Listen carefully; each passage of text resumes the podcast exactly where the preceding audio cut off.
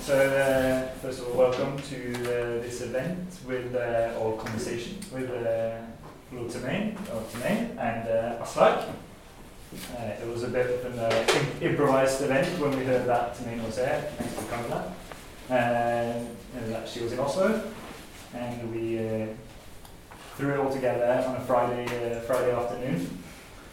Uh, is an author, activist, feminist, which is prominent in, uh, in Nigeria and in, uh, in, uh, in Africa in general. Um, she writes uh, frequently for Bistandsaktuelt. Uh, her work has been uh, translated into many languages, and uh, she also spoke at Sankey Medicine. It was linked on the on the Facebook event. She spoke on the TED, TED Talk Lagos, TEDx Lagos. Um, and to talk with her today is Aslak, and is a prominent, uh, also in, in literature, culture, uh, politics, and uh, football. um, so, without uh, further ado, oh, first of all, before I go, uh, new one. Um, after this event, we booked a table on at uh, Cafe Sara on Torggata. So, anyone who wants to join for a beer or a drink and maybe some dancing afterwards, and it's welcome to join us. So, without further ado, uh, let me introduce Aslak and Timehin. First of all, can you see and hear us? Yes. And if you use your normal voice to main, can they see and hear you? Hello. Yes. Yes. Yes. Good. Good. It's an honor to be here. Uh, thank you for the invita- invitation. And I'm uh, particularly honored to be here with uh, OluTimehin Adegbeye, uh, whom from now on I will call Timehin, uh, which is possible to pronounce. Uh, Timehin is, uh, as Jörg said, she's a writer, she is an activist, she's a journalist. Uh, she's a prominent feminist both in Nigeria and in the uh, feminist community across Africa and Pan Africa. Uh, most famed, I think, not for her Lagos, ex-Lagos talk, but for her TED talk that was uh, presented in uh, Uganda, if I'm not wrong, uh, Tanzania. Tanzania, uh, which it's called Who Belongs in the City. And just today, when I checked, it was seen by 1.8 million people. Alongside the 100,000 that's seen on YouTube, we're closing up to 2 million people who have seen that talk. And even for TED, that's quite a lot. but the reason she was there is that for a long time she has been writing and been what we could call a Twitter activist on uh, particularly feminist issues, but also socialist issues, and working uh, amongst others with uh, the question of informal settlements, housing, and slum dwellers in Lagos, which was the issue at stake at that time. Timehin also writes for Bistandsaktuelt, as you mentioned. She also writes regularly for Nigerian magazines, newspapers. She's been translated to Japanese of all languages in the world, uh, including, and, and of course, including Norwegian. Uh, and I guess she's here in the capacity as always. The reason she's in Norway was that she uh, attended a uh, urban agenda event, or uh, uh, was a conference earlier this week, uh, where prominent speakers from all over the world on urbanization were speaking, and they're also my friend Timehin. And I call her my friend Timehin because she is also a, a, a close friend of mine, and I am sitting here in a Yoruba trad, I think, a traditional Yoruba costume for men, uh, that she gave me some years ago. So if you think I'm strangely dressed, it's not me, it's you who are strangely dressed. But I'm appropriately dressed. That's a very generous introduction, Esther. Okay. Thank you. Yeah, the introduction is generous, but uh, just wait for the first question. Oh, because uh, it's easy to describe what you don't know, what's unfamiliar to you. Uh, I guess if you were to describe Norway, you would have done it faster and more precise or accurately than I could do. Then again, I would have used a couple of hours or days, so it's not that difficult. But I want you to talk to this crowd who uh, perhaps have been to Nigeria, perhaps hasn't at all, all interested in uh, political, social, and cultural issues regarding uh, the African continent, particularly south of Sahara. And if you were to describe Nigeria to them Mm. as a society, uh, seen from your perspective, being a young woman and feminist and writer, how would you describe Nigeria? Ah. I would say Nigeria is a very conservative place. That's the first thing. Um, people say it's tradition, but I, I don't think it's necessarily tradition. I think it's a combination of um, this Western middle class ideal that we inherited from about 100 years ago and haven't updated. Um, and certain patriarchal ideas of how society is organized. So the society is very communal, but also that community is based on some assumptions that certain members of the community will be responsible for maintaining that communal sense. So women, mothers, grandmothers, aunties, daughters, sisters are the ones who do the work of maintaining the familial and communal bond. And then there's the traditional idea that the man works and the man is superior, and the family, as in the father, the mother, and the children, are the core of society, which is not necessarily historical, it's much more recent. Originally, I think the concept of family was much broader than um, a heterosexual marriage between a man and a woman and the children that they produce. But now, with middle class status being as aspirational as it is, then that's what people want and that's what people understand as normal, right? Um, I would say that it's also a very unequal society economically and socially, and it's a very class conscious or status conscious society. The first time I was in Oslo, I was scandalized by the taxis because I just could. The taxis? They're driving Benzes as taxis? My grandmother would have had a heart attack because the Benz is like the thing that you save and save and save and you buy it and then you save it still for the wedding on Saturday to show off to your relatives that you have finally arrived in life, right?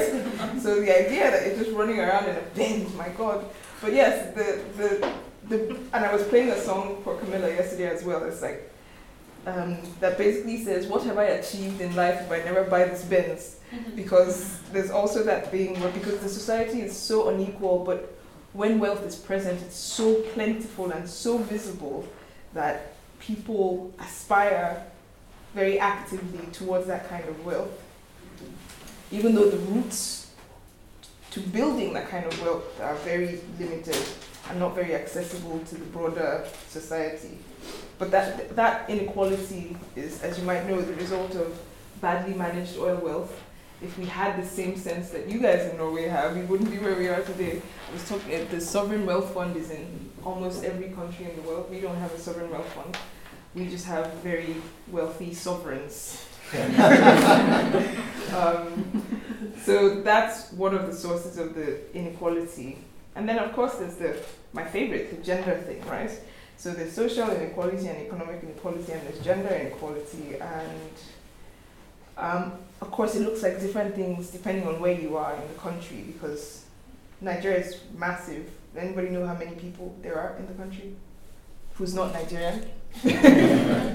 Anybody? So there's 200 million? Around 200 million of us, and 80% of the country is rural, and 70% of the country is living in poverty. So the manifestations of gender inequality are varied across the country, but it's one of the things that's very fixed. So for me, as a relatively privileged middle class young woman in Lagos, it means that, you know, my father and my brother think, or used to think, now they know better, that they can control my life. But um, for a girl who grew up in more rural communities in the north, for instance, it would mean the possibility of never having gone to school and being married at the age of 12 to somebody two, three times her age, and having that marriage last only three or four years and then being kicked out and having a, and having to find another husband.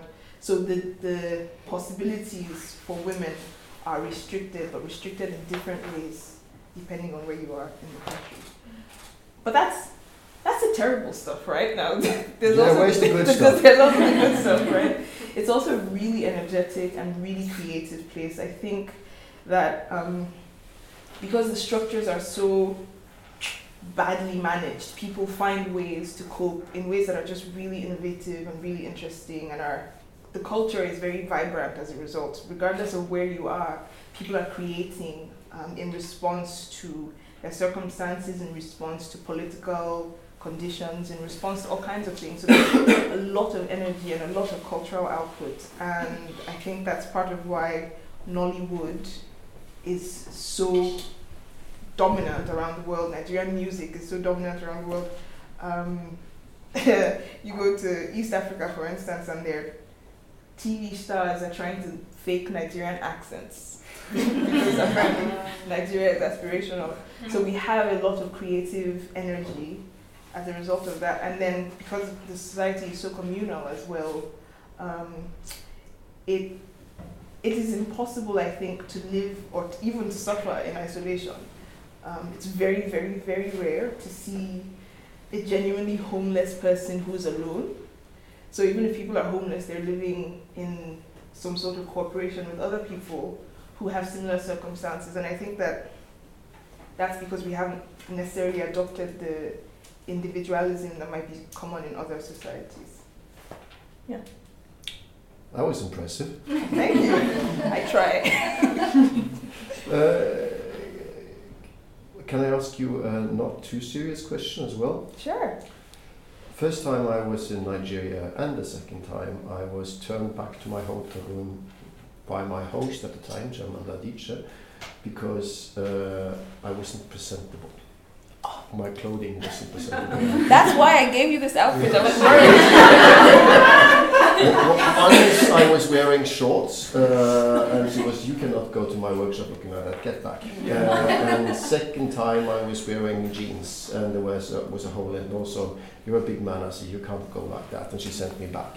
Uh, and I started noticing that I had to bring two or three suits to go to Nigeria uh, to blend in, uh, not to look stand out. Uh, and I talk to people, and they say that Nigerians are the clearly best dressers in Africa and perhaps the world. So, what's this thing? Is it? A, is it, is it Well, I think the Senegalese are better dressed than us, but we're, we we don't do badly at all. I think it's it's something that we take for granted that you will make an effort, and uh, we we make an effort, and we're good at making that effort. So uh, the thing where you show up in shorts is yeah, I would have done the same. You it just I think it's also I don't even know that it's necessarily out of politeness or consideration for your hosts. I think it's just that you don't want to embarrass yourself because everybody else is going to look good. So, and then we, we take pride in um, in dressing up. So, at, at our celebrations, at weddings, someone will choose the, the usually the person having the event will choose a specific fabric and then everyone will go and make just the most dramatic outfits out of it. And it's like you can never wear this thing again because everyone has seen you in it. Even though it costs you a ridiculous amount of money it's just that's what you do right? Because it's it's a cultural thing but still the senegalese have something are there any Senegalese people here? no? Okay, so Nigerians are the best dressed. okay, th- there's uh, you're describing, and, and uh, I must say you did that very well in a much shorter time than I would have done about Norway, uh, your society. Uh, we have these debates in Norway and maybe all over the world uh, on whether the world is progressing or not. And some of us then raise our hands and we count the people living in poverty, uh, whilst others raise their hands and they count the people who are entering the middle class and who are moving out of poverty or starvation. Uh, and we don't seem to be able to agree on the numbers. Uh, so I don't want you to ask, I don't want you to answer this true numbers because that's not, we can go ways to see that. But seen from the ground, you live in a society, society that is progressing on these uh, on economic issues. Yes, on economic issues, on equality, on these things. Do you, do you have a feeling of progress or what's it like? Economically, no.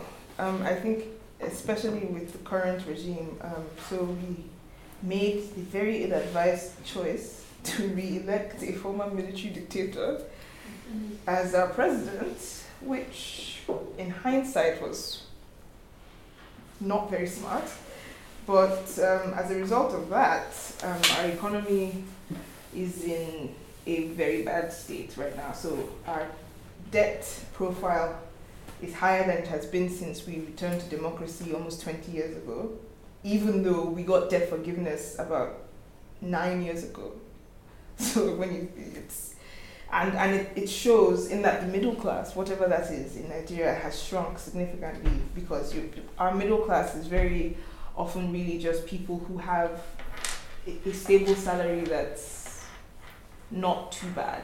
And because inflation was so terrible and people, so many people lost their jobs, uh, people have been living much harder lives in the past two years than, say, in 10 years prior. And it, for instance, cereal that used to come in boxes that you would buy for maybe a thousand naira, a thousand five hundred naira. Now they make these tiny little sachets that are designed to last only a day.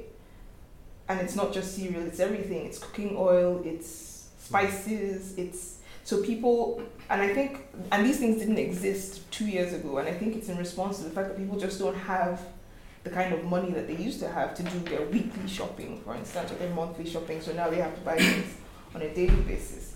So economically, things are getting much worse than they were, and a lot of people are leaving the country um, legally and illegally, which is creating other problems for neighboring countries. But socially, um, I think socially, as from my perspective as a young woman who's trying to um, figure out how to make Nigeria a bit less hostile to its women, there have been some some small signs of progress. There are some conversations that are being had in the public sphere today that just weren't even possible five years ago, right? Conversations about gender, about the distribution of responsibility within marriage, about the value of marriage itself, for that matter um, about people's access to reproductive resources, um, contraception, healthcare, um, about really all kinds of issues that were considered taboo and that were too um, that people were too not just embarrassed but afraid to talk about in the public sphere. And these conversations are happening louder and louder. And I, I suspect that part of that is is I, or rather, I suspect that it's partly limited to middle class women with certain kinds of privilege already. So I, I wouldn't say that it's necessarily a nationwide thing, but mm. still, I think the fact that these conversations are happening at all in the mainstream is mm. a sign that some things are shifting. But could that be a sign that you can see some of the same things happening in in Nigeria as does in the US or Europe oh, yes, states that you have a division where there's one progressive development amongst the middle class mm-hmm. concerning social issues mm-hmm. or intellectual issues or or uh, identity policies, yes. while the gap between these economically and the poor or the mm. un- underprivileged is, is getting bigger. Wider, yes, yes. I think that that's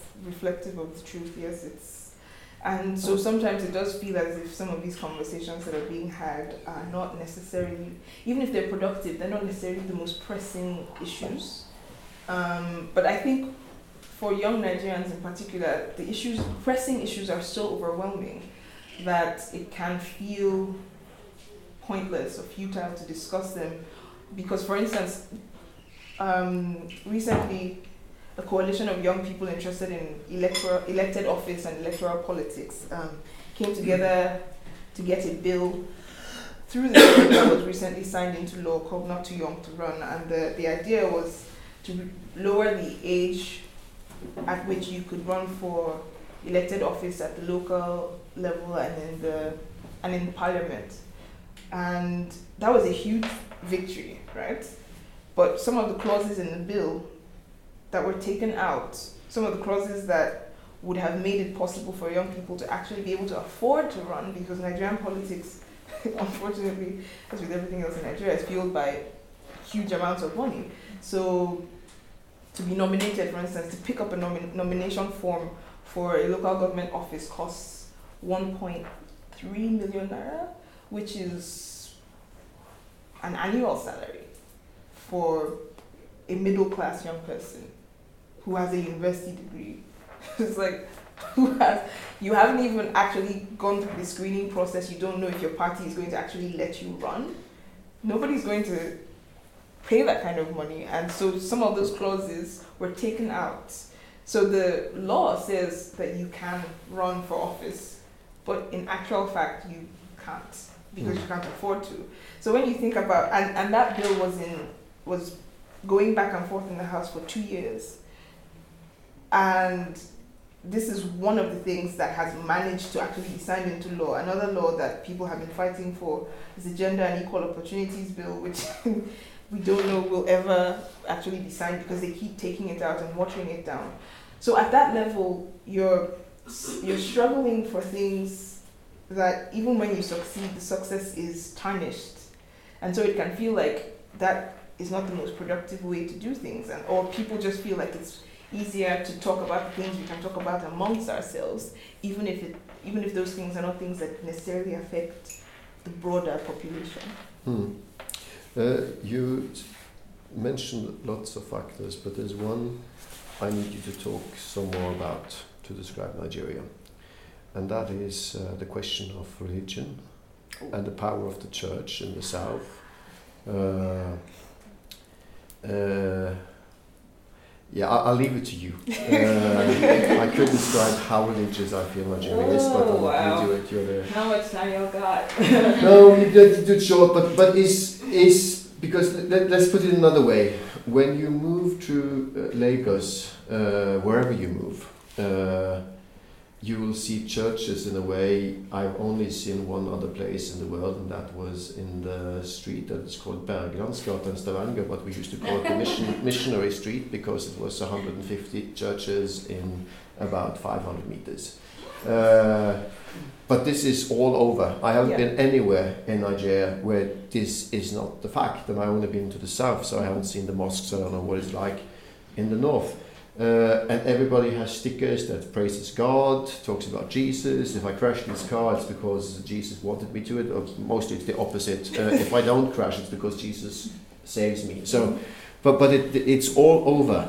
Mm-hmm. Religion is all over. So, so the question is more like, uh, is it because religion can be fake? It can be ritual, right? Religion can be something you say but don't believe. It can be things you do, tradition and all that, or it can be existential belief, Mhm. metaphysics. Mhm. Uh, so I guess my question to get closer, not just stating that in Nigeria there are many churches and they have priests and they are patriarchs, is is Nigeria is, is this a metaphysical religion? Is this existential? Is it a, a, a believing society or is it tradition or, or I think, ritual? I think it's both. Um, I think,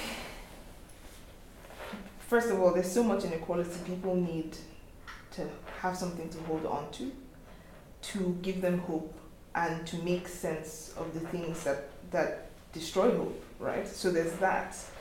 Then also, I think since so I think maybe until the 70s or the 80s, according to what I've read and what I've been told, religion in Nigeria and and it's also reflected in my family, especially among middle class people, was a nominal thing. It was a thing that you did as a social activity. So you had a church that you belonged to, and it was just yeah, it was like a country club. And then in the 70s and 80s, and it's not just exclusive to Christianity, also with Islam, there was a wave of like fundamentalism that just swept the whole country, and all of a sudden, people were wearing hijabs everywhere, and church posters were going up everywhere, and so um, and it spread across the university campuses, which I think was very smart because you get the people in, in the universities and it just you, it just propagates itself naturally. They go on to have children, they're working in industries, it just and so now um, religious religion is no longer just a personal thing or a personal belief system. It's now it's a fixed social category. So you can be Christian or you can be Muslim or you can be what are you? In that way, it's Traditional. the, people don't even factor that in. So they will ask you, "Are you a Christian?" No. Oh, so you're a Muslim? And it's like, actually, I'm no. But it's it's now a, a way that people decide whether or not you're normal. Um, and then, of course, it, it has these as, as Pentecostalism, Pentecostalism in particular has gotten more and more entrenched, it has all of these manifestations where churches are just tens of thousands of people are attending specific churches, and now the, the pastors and leaders of these churches are more than just religious leaders. They're they're cults of personality. They have followings that are uncritical and cannot detach their faith in God, for instance, from their faith in the man of God. And so there are immense abuses that are happening around this kind of unchecked power. And then the state uses this power to its advantage because then when elections roll around, politicians that everybody knows are immensely corrupt will just go to a pastor and kneel down in front of the pastor and the pastor will endorse him and everybody's like, oh, okay, great, so clearly this is the person that we're supposed to vote for. Or I don't, I don't, I haven't seen that happening in the north, but also I think um, with the Muslims, maybe because they don't have those men of God in that way, then it's less easy to get to manipulate people into making voting choices. But still, the, the religious thing is has become such a bedrock of how we organize society, and it's not necessarily even a faith thing because I think if you have faith in God and in a holy book that prescribes your behavior, then it should show up in your behavior, right? But it doesn't. So so so people are they go to church every Sunday, and the thing I said about the weddings with the outfits, there's a hashtag on Nigeria social media called Church Flow, and it's really just showing off your church fashion. And it's like no it's, it's a thing. So young people will go to uni and maybe not go to church for most of those years but then when they come out and then you have to go back to to being a normal person then you start going to church also to find a husband or a wife depending on how old you are.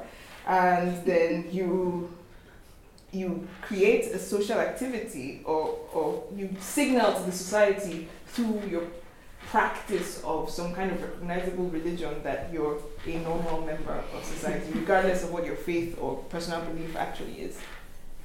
I was very tempted to ask you because you said uh, you look for a husband or a wife, no matter depending on how old you are. Yeah. If it's like when you're a teenager, you look for a wife, and then you change looking for. A no, I wish it was. I wish it was that one. Because that's new to me. I, I know lobsters have this, but I didn't know that. Uh, No, it's not that. Okay, good, No. good.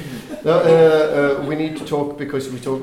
We need to talk about feminism uh, as well. I mean, I have five pages of questions, and we've almost done one, so uh, uh, we can stay here for the whole storm. Uh, there's more pizza, and we can leave when the storm is over tomorrow.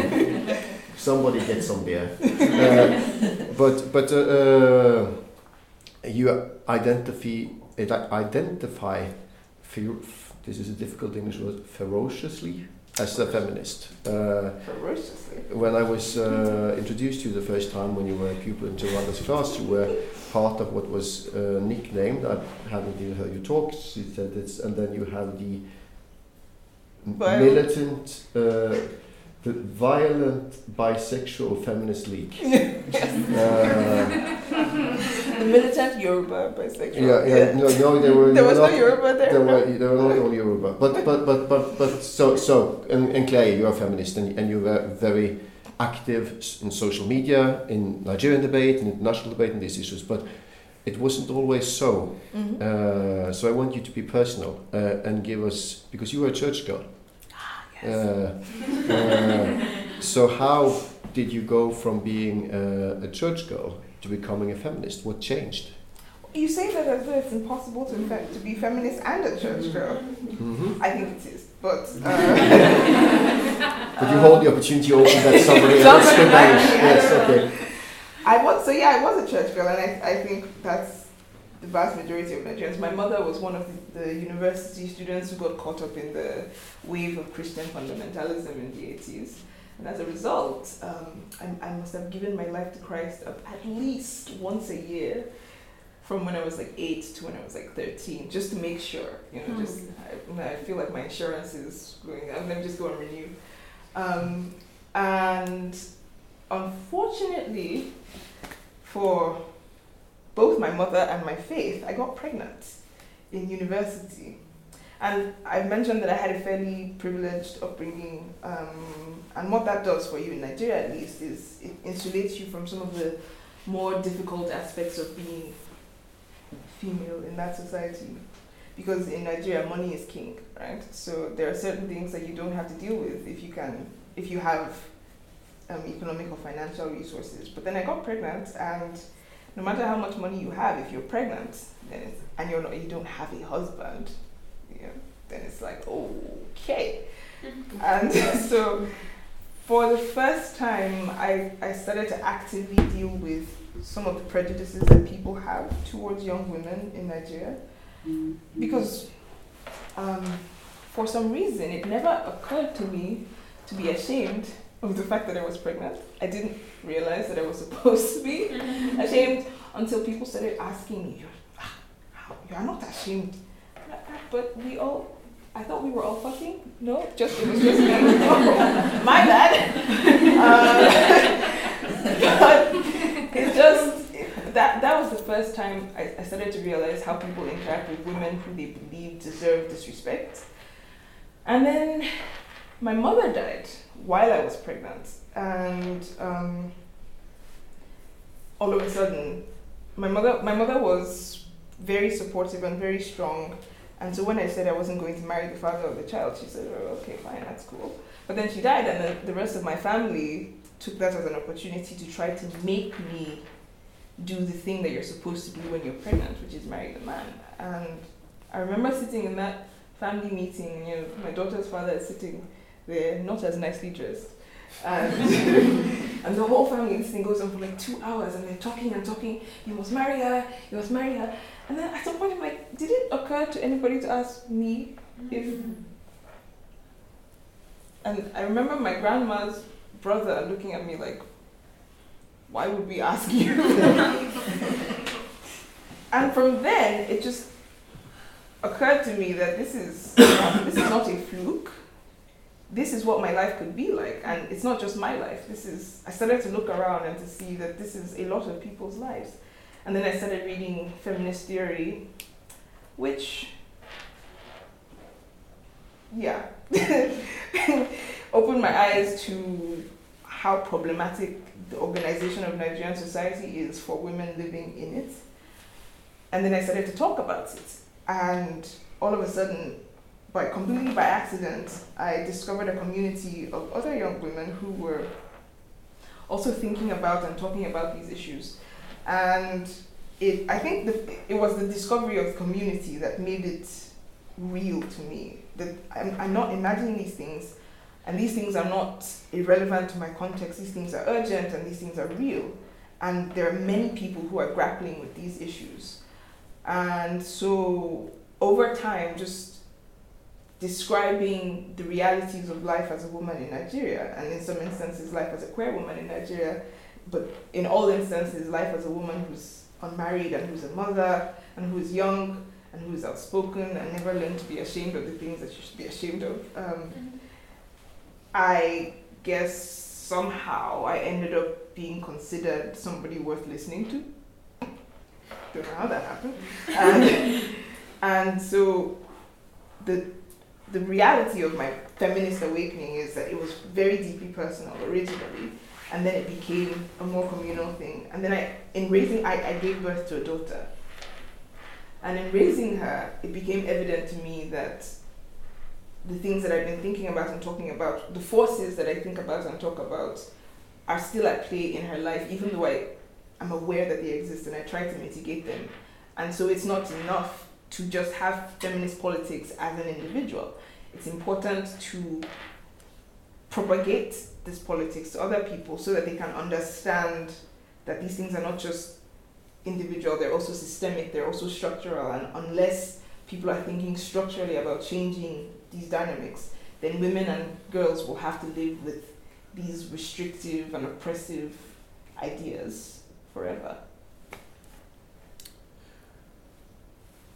Who in Nigeria would declare themselves feminist?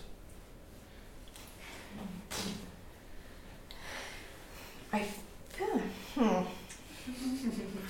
Hmm. um, so I think young women. So there's something that I've noticed in the in the five to seven years that I've been openly feminist. Um, is that young women tend to embrace feminist politics around maybe like 17 to like 22 young women of a certain social status because it's liberating and it's exciting and it's useful and just affirming. But then as social pressure mounts and as the expectations of society to to be respectable and to be wives and mothers and all of these other things that women are supposed to do, as that pressure mounts, then then they get quieter. Um, so I think But don't they get married basically? yeah, they do get married, Mhm. and then once once you get married, it's like well, you have your husband and you are talking all this feminist something. They will chase you out of your husband's house. You better keep quiet. and so people just do keep quiet, um, and then it, it's I would say that it's usually, in my experience, it's usually women who have chosen not to conform. They've decided one way or another that they're not gonna conform to these expectations, or they're privileged enough because that's another that's, that's another layer. There's a layer of respectability that comes with, of, privilege that allows you to be feminist and respectable at the same time. So it's usually upper middle class women as well. Um, who would say, yeah, I'm a feminist. Many of them working in development, many of them with multiple degrees. Um, but the, the, the word feminist is still very much um, not, it still has negative connotations that are very strong in Nigeria. And so you see people saying things like, you know, eh, like, you can be a feminist, but don't be too feminist. You know, this thing where it's like you say you not, you can be a feminist, but still, you have to understand that the man is still the head of the home. Women are still the neck. So you have, and it's just like, I'm a whole human being. I'm not the neck. It's like, what does that mean? People, people. So people who want to seem progressive will agree that feminism is useful to a certain extent, but once it starts to challenge these very entrenched beliefs about how the family is central to social order and how you must follow the laws of God who said man and then woman, then it starts to be a little too much. And so for, for many young women, it's, it's costly and it becomes too costly to continue to identify as feminist.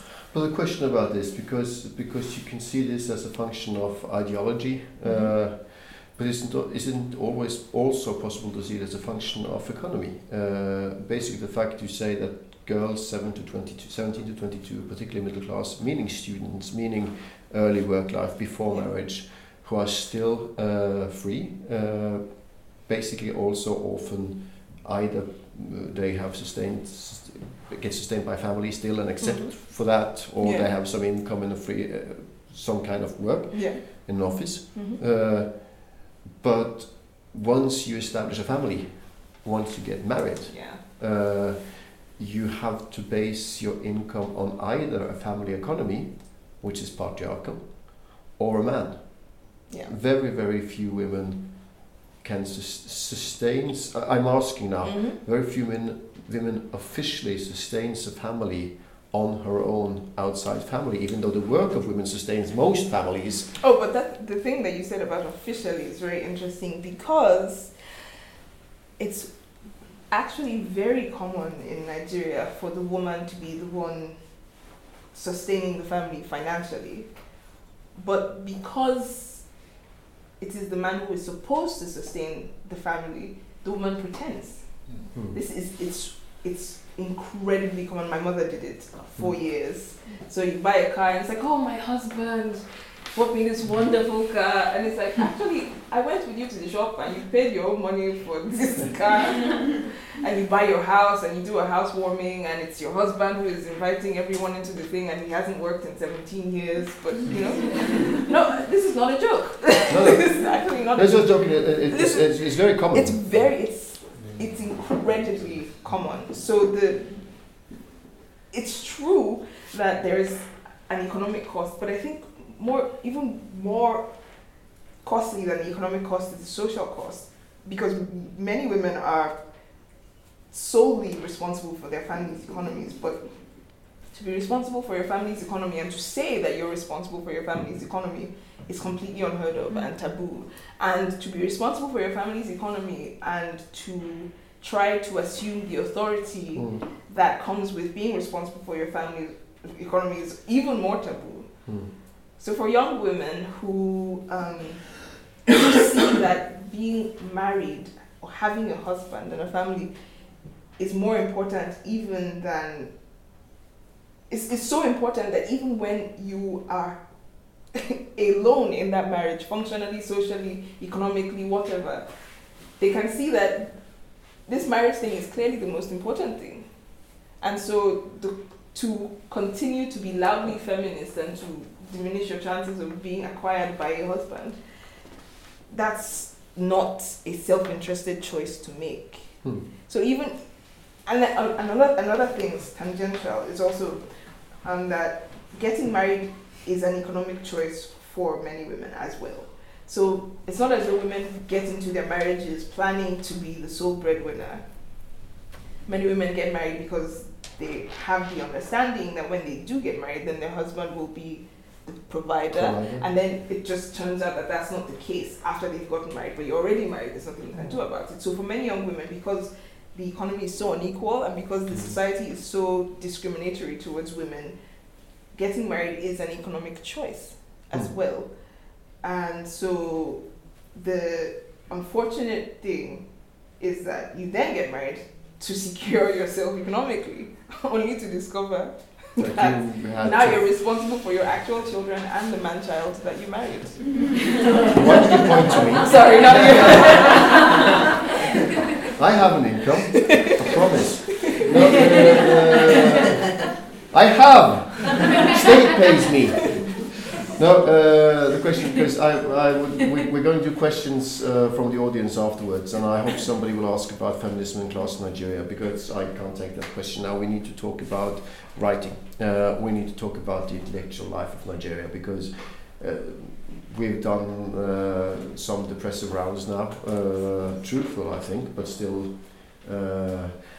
painting a, a pi- picture of a country where inequality uh, prospers and uh, women are not prospering in many ways. But at the same time, at least my meeting with Nigeria for the first time was with uh, true literature, reading uh, Achebe, Adichie, discovering that all the uh, African writers I'd heard of south of Sahara came from Nigeria. Uh, and uh, then going to Lagos and discovering a culture where I met not one or two, but tenfolds and tenfolds of young intellectuals, writers, uh, authors, journalists, with enormous talent and a vibrant discussion and a large network, uh, you being one of them, uh, and not alone. So, uh, this literary intellectual culture, uh, how, where does it come from? When did you discover it? I think I, I discovered the literary scene, I would say with Ake Festival. So there's something called the Ake Book and Arts Festival. It's, a, it's an annual event that holds towards the end of the year. It started about six years ago. And I think for contemporary writers, at least in Nigeria, Ake Festival is, and not just in Nigeria, in Africa and across the world, African writers in the diaspora as well.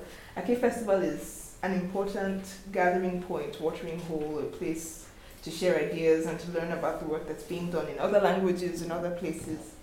So for me, the offline community, my first experience of an offline literary intellectual community was Ake Festival. But there's a very there's like you said, there's been a long tradition of writing from Nigeria and especially Eastern Nigeria um, because they write in English. There's also a long tradition of writing in Hausa in the north, but because Hausa is spoken mostly across the Sahel, across West Africa, it, it doesn't have as much global When you say East Africa, uh, East Nigeria. East Nigeria, East Nigeria, yeah, East Nigeria. I mean, you mean Biafra, Igbo land? Yes, yes, yeah, Biafra, Igbo land, yeah, um, people who are not necessarily from Biafra, what used to be Biafra, but close, closer to there than the south, for instance. Because I wanted to say that, but since you're Ru- Yoruba, I didn't, I didn't want to do the Igbo Igbo, right no. now. But, No, but, yeah, but, but, but this is truthful that there's a, in the Igbo culture, there's an extremely strong yes, written and intellectual yes. tradition, right?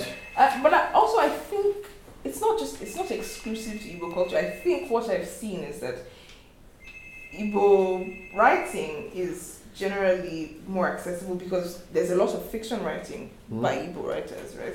Whereas Yoruba people, because we like, you know, we like to think that we're so fancy and intelligent, that we write like non-fiction treatises on like the history of Yoruba. blah, blah, blah. So it's far less interesting and just doesn't have as much international traction, except Wole Soyinka, who I find unreadable, but don't don't don't quote me. Um, You find unreadable, yeah. I Yeah. thought I thought you said unbeatable, and I was like, no, oh, no, he's, I can't read him. I no, don't know. nobody can beat him. I think he does it on purpose. But Yeah, yes. no, his autobiography is really good.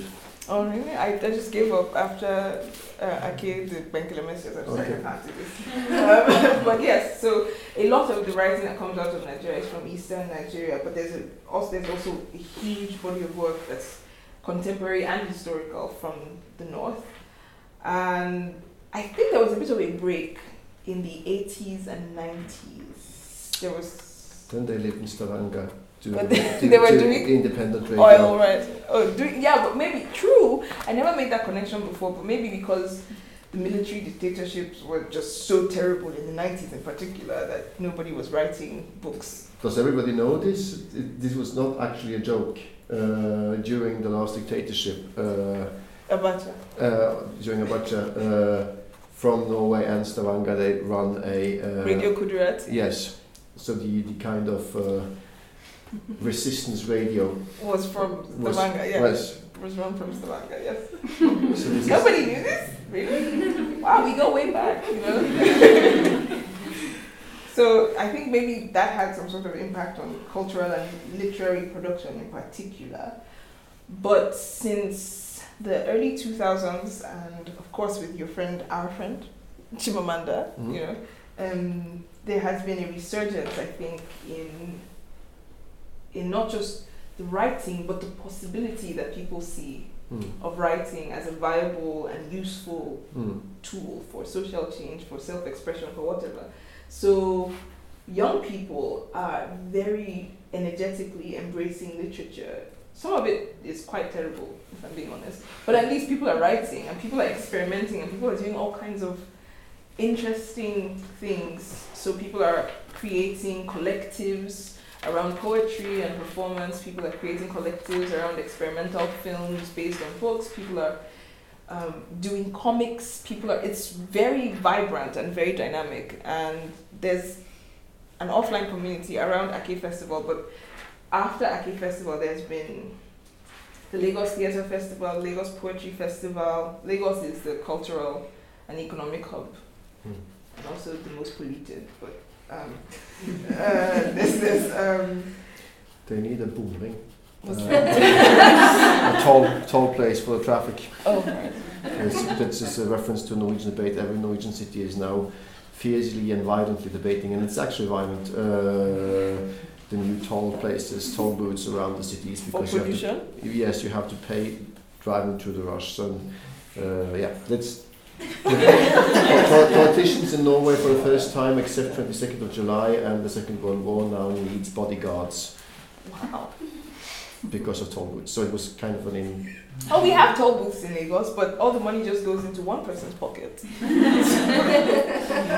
unique state toll booths. Okay. Sorry. But but, but uh, talking about this this uh, literary environment and writing, you, twice you mentioned something which I find very interesting. You said there is an offline community, yes. uh, as if that was the odd thing. Yes. Uh, Oh, yeah. Normally we say there's an online community, Oh, and yeah. that's the odd thing. Uh, but but but that drives me through this, uh, which I told you I want you to talk about, uh, since you are so damn young. Uh, uh, you actually grew up online. And I think there's, I think I'll try to explain what I want you to comment on because there's an idea. I don't think it's only in Norway. I think it's all over the Western world and maybe also anywhere you go when you go far enough away from another country. You have the idea that uh, Africa is Africa, Nigeria is Nigeria, and it's different. Uh, and when you go to Nigeria, you go to a different place. Uh, I mean, the first time I, that's 10 years ago, I think, 12, something like that. I was, I mean, the foreign, the Ministry of Foreign, not the minister, but the Ministry of Foreign Affairs called me to advise me uh, of what I should do or not do in Nigeria and in Lagos because it was so dangerous. Uh, which is the idea of the other as strange, right? The, the other place as somewhere strange, different, uh, and having their own culture which you can't understand. So I would never understand Nigerians. And, uh, and I would have the same going to Cambodia or, or wherever, but, but it's particularly something about Africa as well because you have this heart of darkness thing and colony thing going on in Europe as well. So, so it gets even even stronger. Uh, and the first time I was there, also I felt it was cultural uh, cultural codes which didn't translate at all uh, from me to them and, and, the other way around. I was at stage with a kind of a Yoruba big man who was not just a big man, he was some kind of chieftain uh, oh. and TV star, and he had his staff, and I felt very stupid. But anyway, he, but uh, you didn't grow up in Nigeria solely. You also grew up in Nigeria being online. Mm-hmm. And, and when you refer to your uh, intellectual uh, work and your writing, you refer to an online community which is spread all over the world. Uh, and when you tweet, you tweet with people in the US just as much as people in Nigeria. Uh, so it's, it's, it's a totally different kind of uh, community yeah. than than I would imagine being Nigeria being isolated. So I, w- I would ask you to to explain us two things, and it's both regarding your interaction with the world. When you were formed, when you grew up as a child, as a youth, how much did you succumb of American culture, European culture? what did you see on TV? Mm. What kind of books did you read? Who were your heroes? What kind of music did you listen to? How much were you part of the same community as a Norwegian at that time, 12 year old would have been? Uh, and, and, secondly, when you then grow uh, to become a feminist and activist, how much interaction did you have then and do you have now with a community that is international? Well, I think the idea that well, first of all, Nigeria was colonized by the British, right? Uh, like most of our neighbors, colonized by some European power or the other, just like you guys, right? Um, and so we have a relationship with the West that can very easily be taken for granted. Um, a lot of our aspirations are towards Western sensibilities, and a lot of what we consume is Western. And that's, I think it's always been the case. I think about my grandfather, for instance, who was always a very sharp dresser but would never wear this. Hmm. It's only, in fact, it's only now that that wearing this has become stylish in mainstream. But my grandfather was always in a suit. He, and my my grandmother would sometimes wear traditional clothing, but it was it was I think more about that divide between the public and the private space. You know, the man existing in the public space, the public space being more a mirror of the West, and the woman existing in the domestic space, which is more traditional and closer to home. So we've always had a relationship to outside, um, and it's not just a class thing. It's I'm thinking about the names of schools in Lagos, for instance, and the less indigenous sounding or local sounding the name of the school is, the, the better people assume it to be. So you go to a school that's called Meadow Hall, and people are like, oh, you go to Meadow Hall. It's like, what? Meadow Hall? What, what is that? but it's, it's, so it's everywhere. It's in the, I grew up listening to, Jesus, Britney Spears and the Spice Girls. Um, I used to watch David Attenborough on TV and uh, Fawlty Towers. And I probably shouldn't have been watching Fawlty Towers as a 10 year old. now I'm thinking about like, wow, this wasn't inappropriate. Blackadder. I should talk to my parents about this. This is somebody was being very negligent. Um, so there was no. I mean, we didn't even have Nollywood when I was growing up. Nollywood happened when I was an adolescent, right? Hmm. Uh, so I was reading Enid Blyton, like everybody did? else. Yeah, mm-hmm. you know, the Malory Towers. I wanted to go to boarding school so badly. And then I went to boarding school and it was nothing like the boarding school in the books. I was so disappointed. It was terrible. It's like hazing and senior students punishing you. No cookies in the common room at night. It was terrible. So we've ne- there was never that isolation, and I think again, it's not necessarily it's not about class because even if you didn't necessarily have access to the British Council Library like I did, you still watched TV shows or films that were Western. You still at Christmas time would sing Feliz Navidad. You know, most people didn't even know. Like I'm sure most people don't know what language that's mm-hmm. in. Just like Feliz Navidad, yeah, yeah, yeah. Some people even think it's a Nigerian song. I'm sure if you ask them. so we've always had a very strong relationship to external influences that has only gotten stronger with the internet. And so maybe people who are um, lower middle class or from lower income communities aren't necessarily using Twitter all the time in the same way, but they're on Facebook Hmm.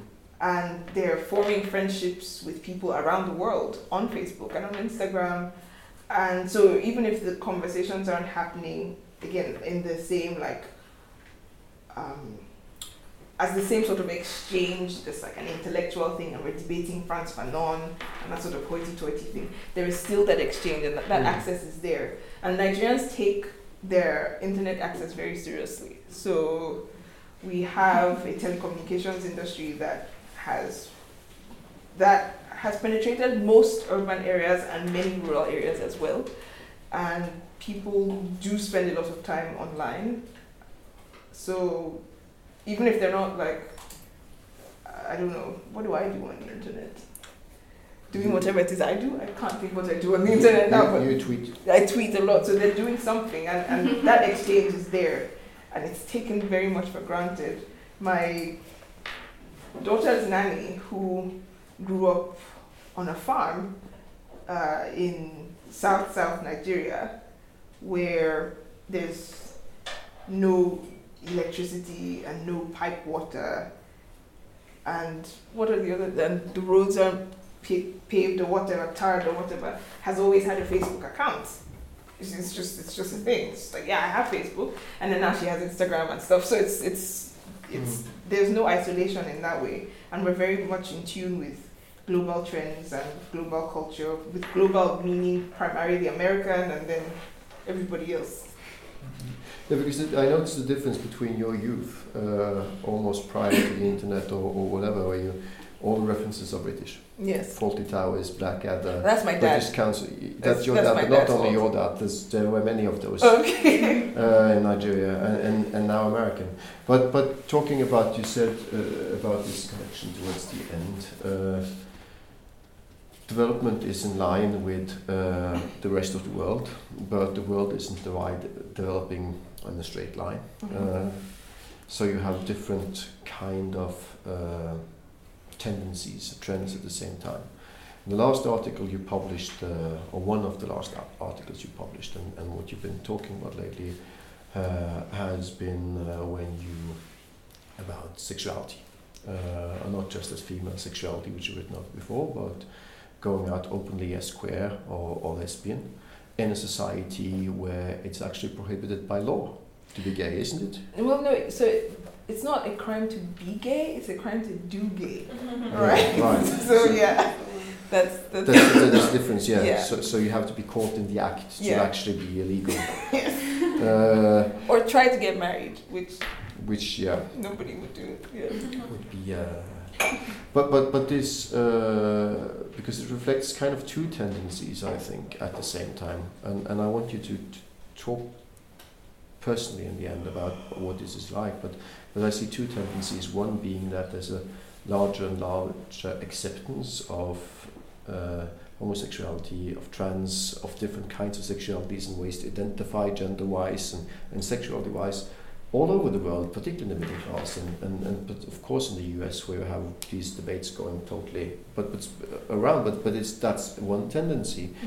But then you have uh, on the African continent, you also have a tendency of prohibition of fiercely fighting, which you can find in, in different parts of society elsewhere as well. So you have these two things going on at the same time. So I'm wondering. Uh, it's a stupid question, but I mean, I'm male, and I can't be a girl, and I can't even, I mean, and I can't be queer. So, so I'm curious, what is this like? How do you navigate it? How do you?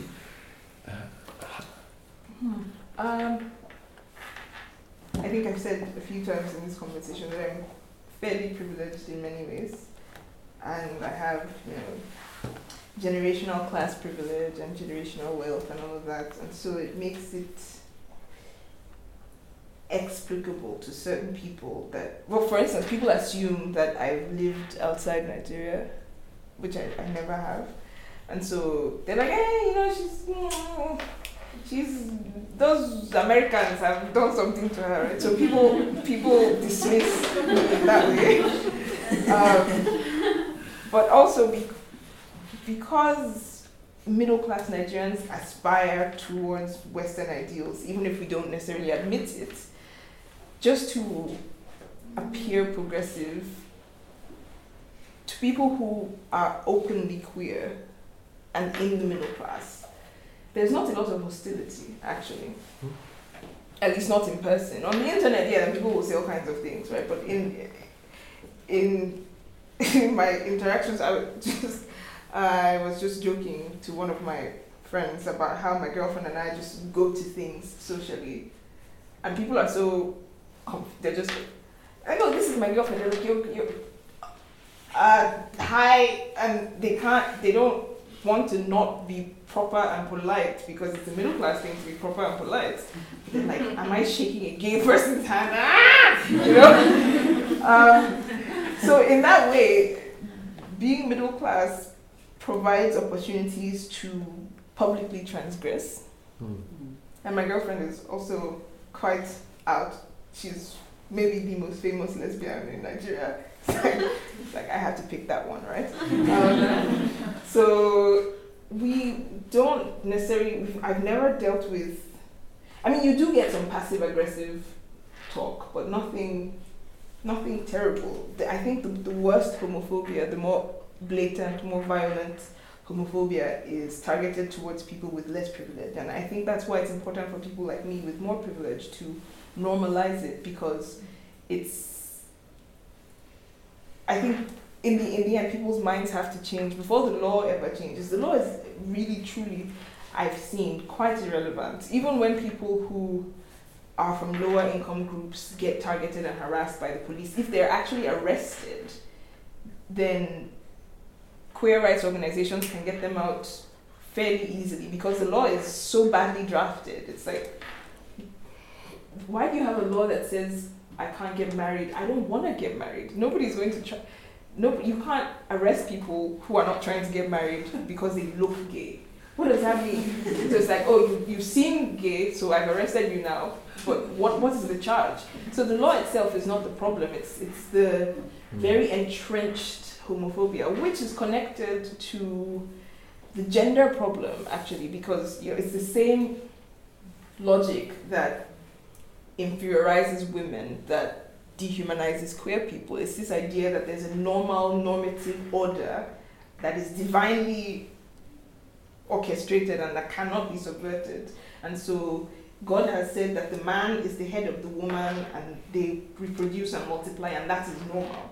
So a woman trying to be equal to a man is transgressive in the same way that a woman who doesn't want anything to do with a man, which is common sense, is transgressive. um, so Did you whisper that to me or because I heard it? so um, it's just it's it's people's minds that need to change and I think because I have privilege and other people like me have privilege we're being more deliberate about visibility because then it's like, oh, this is my friend, this is my sister, this is someone I went to school with, this is somebody who I know is pretty normal. I mean, a little weird sometimes, but mostly normal.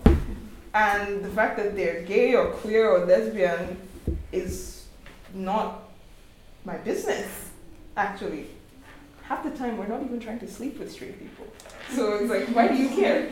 Um, and, and I think that bringing the conversation home in that way, because it's happening around the world, like you said, but bringing it home in that way to people who now have tangible examples of normal people who are part of sexual or gender minorities, opening up the space for more conversation about it. So there are there's a TV star who is gender non-conforming. Um, there's a reality show star who transitioned literally in front of Nigerian, like publicly.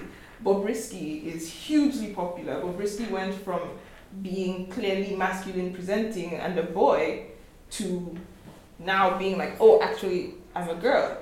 And all of this was publicly documented, and she's hugely popular. Mm-hmm. So people are seeing that, okay, I mean, I don't understand how a boy can become a girl, but they know somebody, right? So it's like, yeah, but, but Bobrisky is going to film premieres in dresses, fully made up, and people now have a, ref- a frame of reference for that kind of thing. And so, if if people's minds can change as a result of not just seeing, obviously, there's also political organizing happening on the ground, and people are challenging the laws.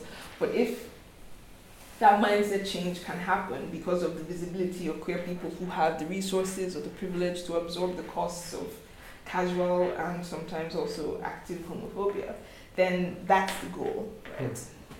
And navigating it is really not that hard. You literally just show up and be like, voila, a gay.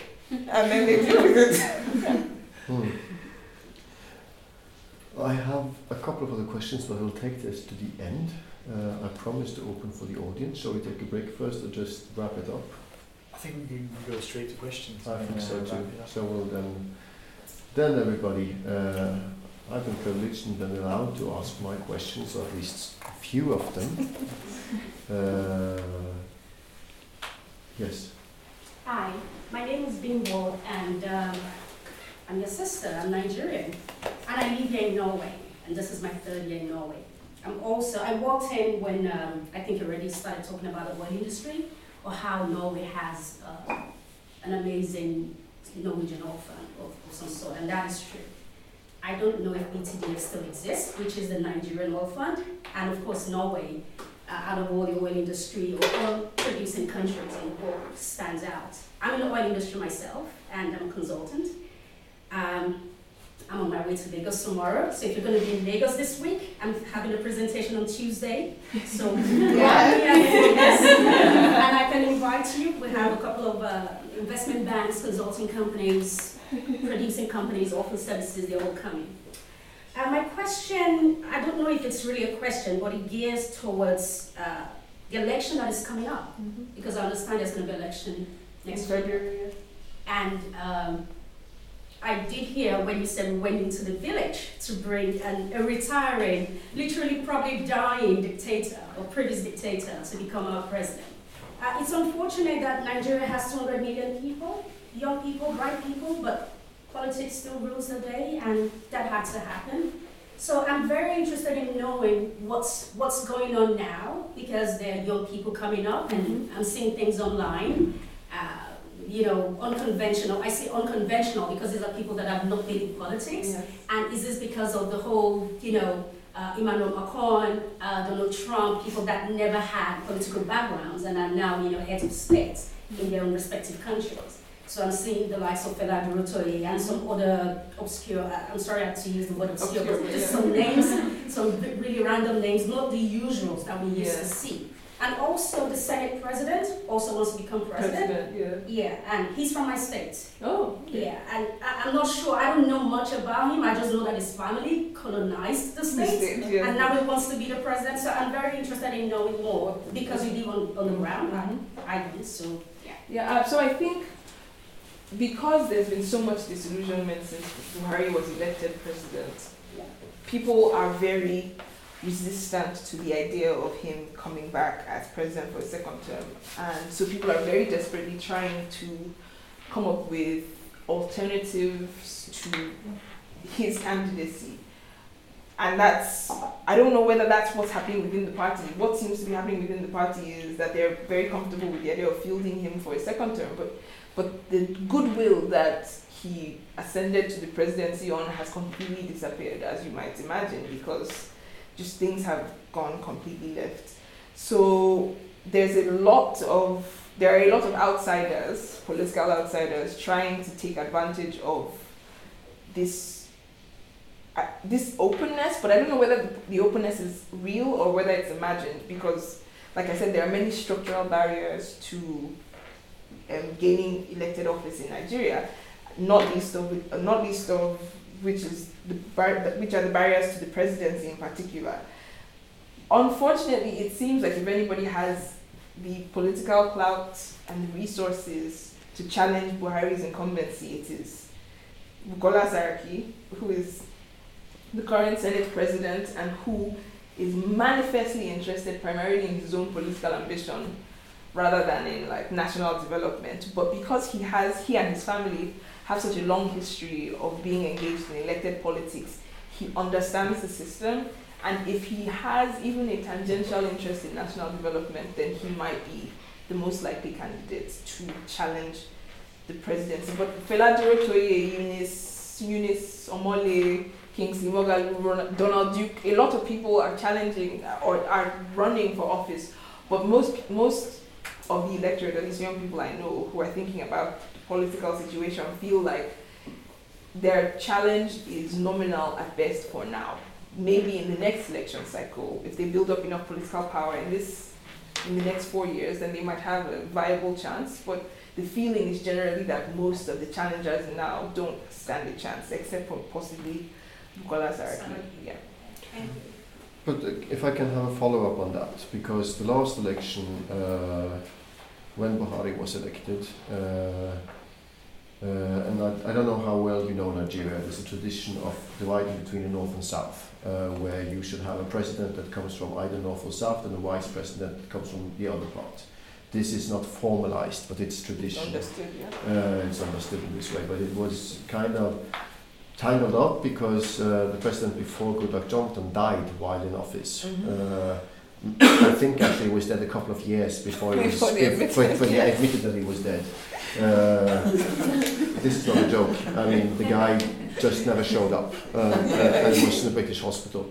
But since Goodluck Jonathan took over while Yar'Adua should be in office and then just continued, there was a dispute already then that Yar'Adua should continue out the period and, and this was tangled up. And then when Buhari was elected, he's being a northerner, as most of the military leaders were.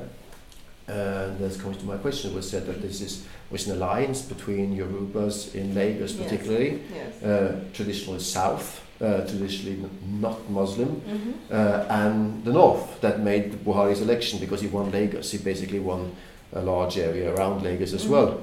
Uh, and it was generally accepted as I saw it at the time. There was some talk about it, but still Buhari was, was not unpopular. No, and, and, and the Igbos I talked to were like, okay, but let's try him. Good luck, Yeah. good luck Jonathan being a southerner. Uh, Igbo?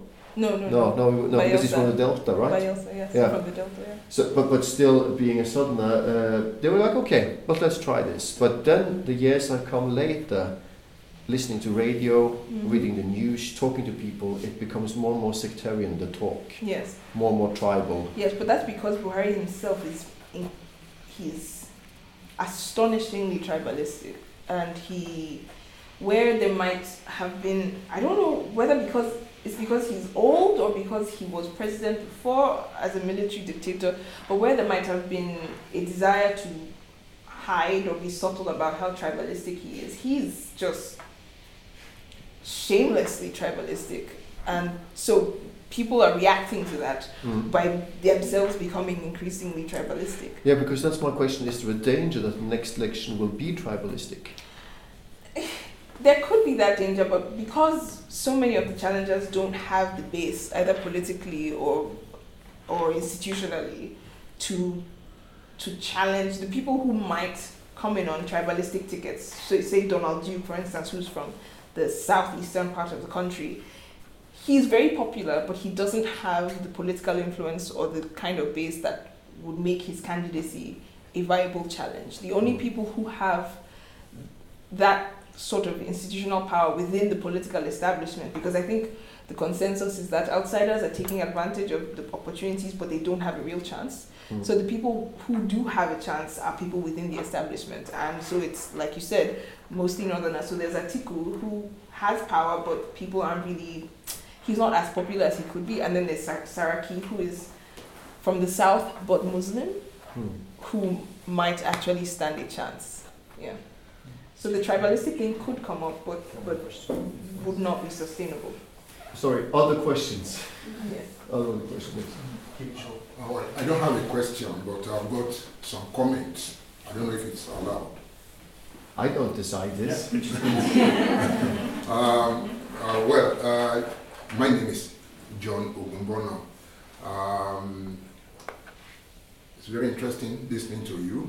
You're a young, young, young woman. Uh, I love all you have said. Uh, you see, I've got quite a lot of uh, comments uh, I would have loved to make, but we don't have the time. And then, particularly when it comes to this political discussion, but I wouldn't delve into that now.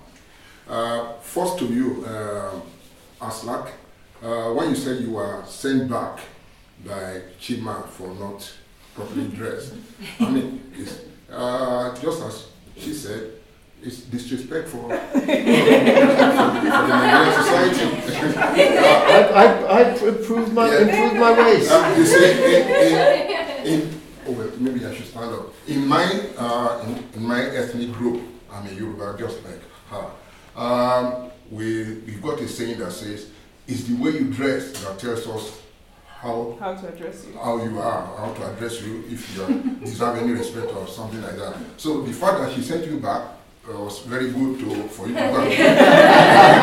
uh, uh, you see, uh, um, and then you made quite a lot of comments which uh, I really understood, and I, I brought some comments to support your your views.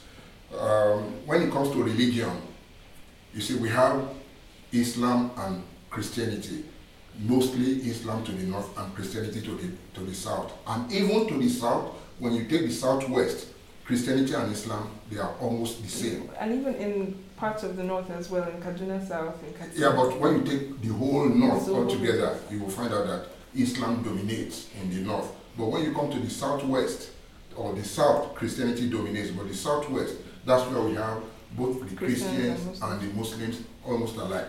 There's no family in any Yoruba tribe that doesn't Yoruba have Muslim that that doesn't have all those intermarriages. yes. So uh, the way we practice uh, this religious something in the southwest is quite different from the way it is practiced in the in the north. So that's why uh, you see uh, there is no difficult something among marriages in the in the southwest as it is in the north, and then nobody will criticize you for being a Christian or being a Muslim in the southwest. So just to clarify that that uh, the way we practice the, religi- the religion is so different from the way it is practiced in the north. Then when it comes to the economy, I'm an economist. Uh, you said uh, Nigerian economy is down low. Um, the macro economy is not there. The, uh, the micro, Micro, is what you are talking about. 'cause that's what. Because the macroeconomy, Nigeria has got debts, yes.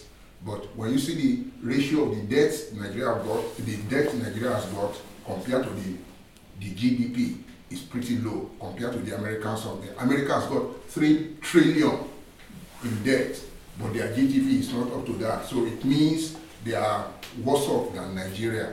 Uh, but the micro, I agree with you, is even worse in Nigeria. Um, then when it comes to feminism, you, re- you really uh, trashed it out. Those who are between the age of 17 and 22, when they are free, they, they tend to support feminism. But the moment you get married, you, hey, you got to Conform. conform to the order of marriage otherwise i've got i had a friend who came here on visit He's a middle class man. Uh, he, he left just a week ago. And when I talked to him about all this, he, you know what he said? Oh, I don't know why you people are so liberal in Norway. That's why things are not uh, working well. And I said, look.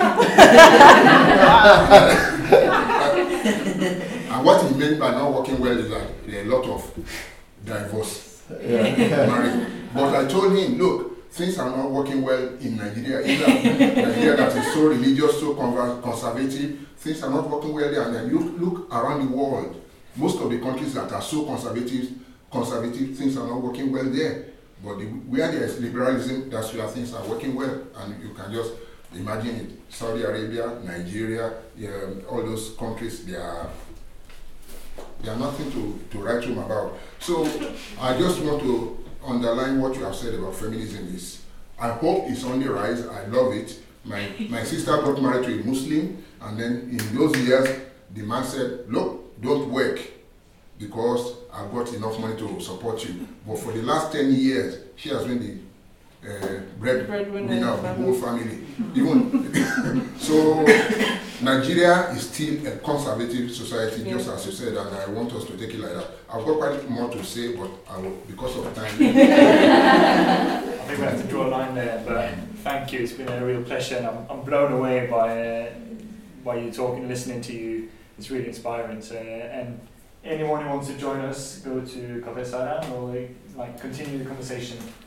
So please, thank you.